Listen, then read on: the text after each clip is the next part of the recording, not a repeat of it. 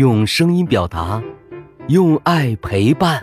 宝贝儿，晚上好！又到了优爸给你讲故事的时间了。在讲故事前，我们先请蔡田丰小主播说说这周的好习惯。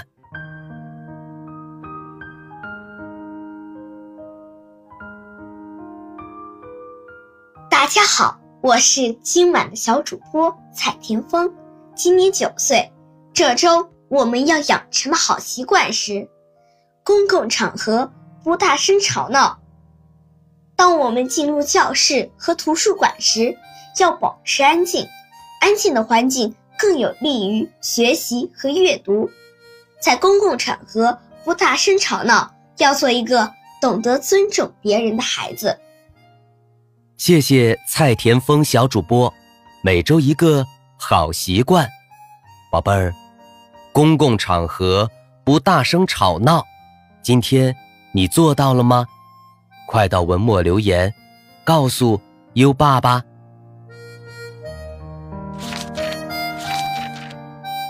好啦，宝贝儿，现在优爸要开始给你讲故事了。今晚的故事是搞笑的凡尼。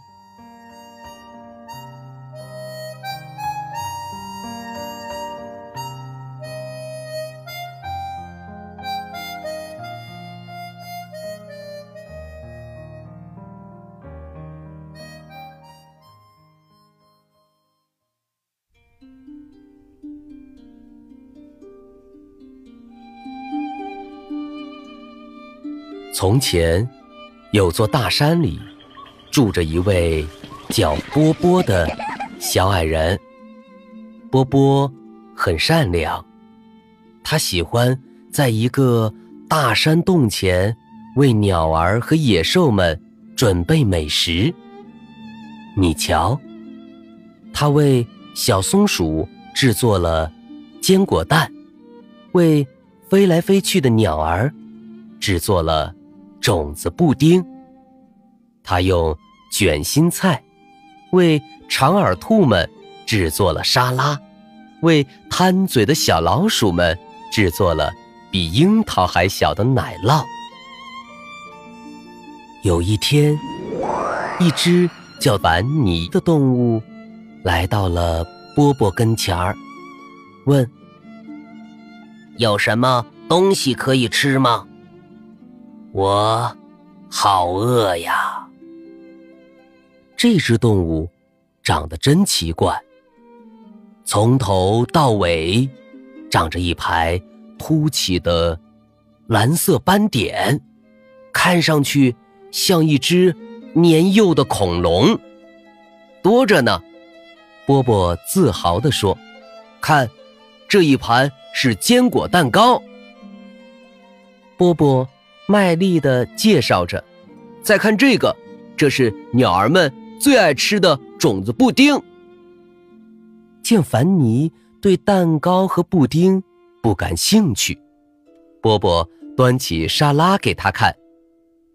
这些用卷心菜做的沙拉可是长耳兔们的最爱。那么，你一定喜欢这盘奶酪吧？波波把奶酪。递到凡尼面前，可是凡尼瞧都不瞧一眼，一个劲儿的摇头。那么你到底喜欢吃什么呢？波波着急的问。这些食物看上去都好傻，难道你没有准备一个，嗯，洋娃娃吗？凡尼边说边伸出舌头舔了舔嘴。吃洋娃娃可不好，波波吃惊地说：“孩子们会哭的。”可是，洋娃娃是我吃过的最美味的食物了。凡尼仿佛还在回味洋娃娃的味道。你，你只吃。淘气孩子的洋娃娃，对吧？波波都快要哭出声来了。才不是呢，我专吃乖孩子的洋娃娃。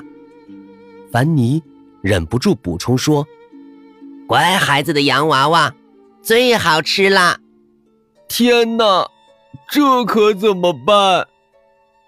善良的波波急得用手帕一个劲儿的抹眼泪儿。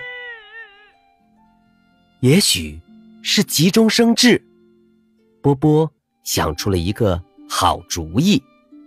他说：“你的尾巴真漂亮。”凡尼听了，高兴的摇了摇尾巴。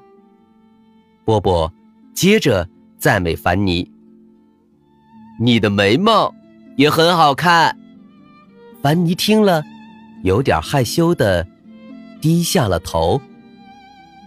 但是，你从头到尾那一排凸起的蓝色斑点，才是最漂亮的地方，别的动物可都没有。波波一个劲儿的夸奖说。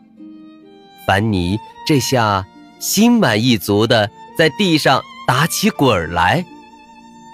我会做一种有趣的蛋糕，你吃了之后，尾巴会变得又长又美丽，而且蓝色斑点会越来越多。波波趁机说：“哈哈，这不就是……”传说中的漂亮丸子吗？我要吃，我要吃！凡尼嚷道。波波让凡尼在山洞外等着，自己一溜烟儿的跑回了山洞中的家。波波的家像隧道一样长，他穿过卧室、书房，来到了厨房。波波在一个和面的大盆里放了七块坚果蛋糕，五块种子布丁，两份卷心菜做的沙拉，十五块小奶酪。他用勺子把它们搅匀，做成一个个漂亮丸。你的。漂亮丸来了，波波子装着这些漂亮丸走出山洞，递给在树下焦急的等着他的凡尼。凡妮性急地接过盘子，拿起一个漂亮丸就往嘴里塞。嗯，漂亮丸好吃极了，真好吃。凡妮边说边不停地。吃着漂亮丸，贪嘴的凡妮一口气吃光了所有的漂亮丸，吃完还不忘咂嘴咂舌的，嗯，回味一番。第二天，凡妮感觉自己的尾巴变长了一点儿，背上的蓝色斑点。也变大了，于是又来到山洞前找波波要漂亮丸吃。从此，凡妮每天会来吃漂亮丸，它的尾巴也越来越长了。但是，到了第二十天，凡尼的尾巴长的都快拖不动了。凡尼。坐到一座高山上，把尾巴一圈一圈的缠在山上。从此，波波每天让鸟儿叼着漂亮丸给凡妮吃。每天吃着美味的漂亮丸，凡妮早就忘记吃乖孩子的洋娃娃那回事儿了。孩子们都打心眼里感谢善良聪明的波波。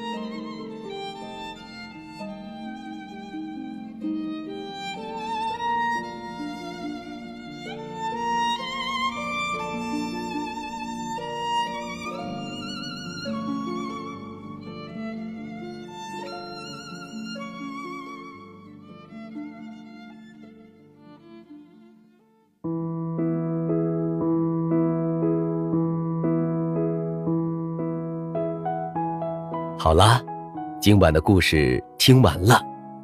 波波可真聪明，他让凡妮的尾巴越长越长，凡妮不会再去吃洋娃娃了。宝贝儿，波波做了什么东西给凡妮吃呢？快到文末留言，告诉优爸爸。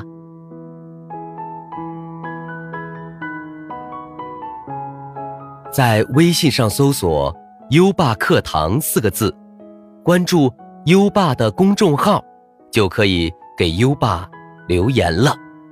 优爸会第一时间在微信公众号发布最新的故事哦。接下来，让我们听着美妙的音乐和诗歌入睡吧。优爸祝你好梦。晚安。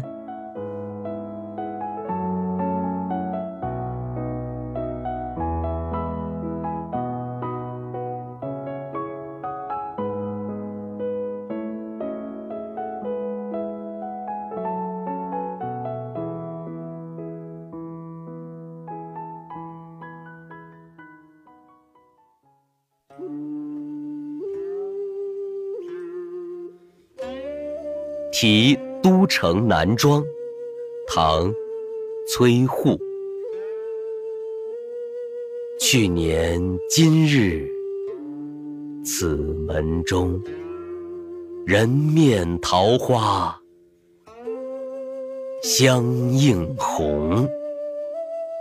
人面不知何处去，桃花依旧。笑春风，题都城南庄，唐，崔护。去年今日，此门中，人面桃花相映红。人面不知。何处去？桃花依旧笑春风。题都城南庄，唐，崔护。去年今日，此门中，人面桃花。相映红，人面不知何处去。桃花依旧笑春风。题都城南庄，唐，崔护。去年今日，此门中，人面桃花相映红。人面不知何处去，桃花依旧笑春风。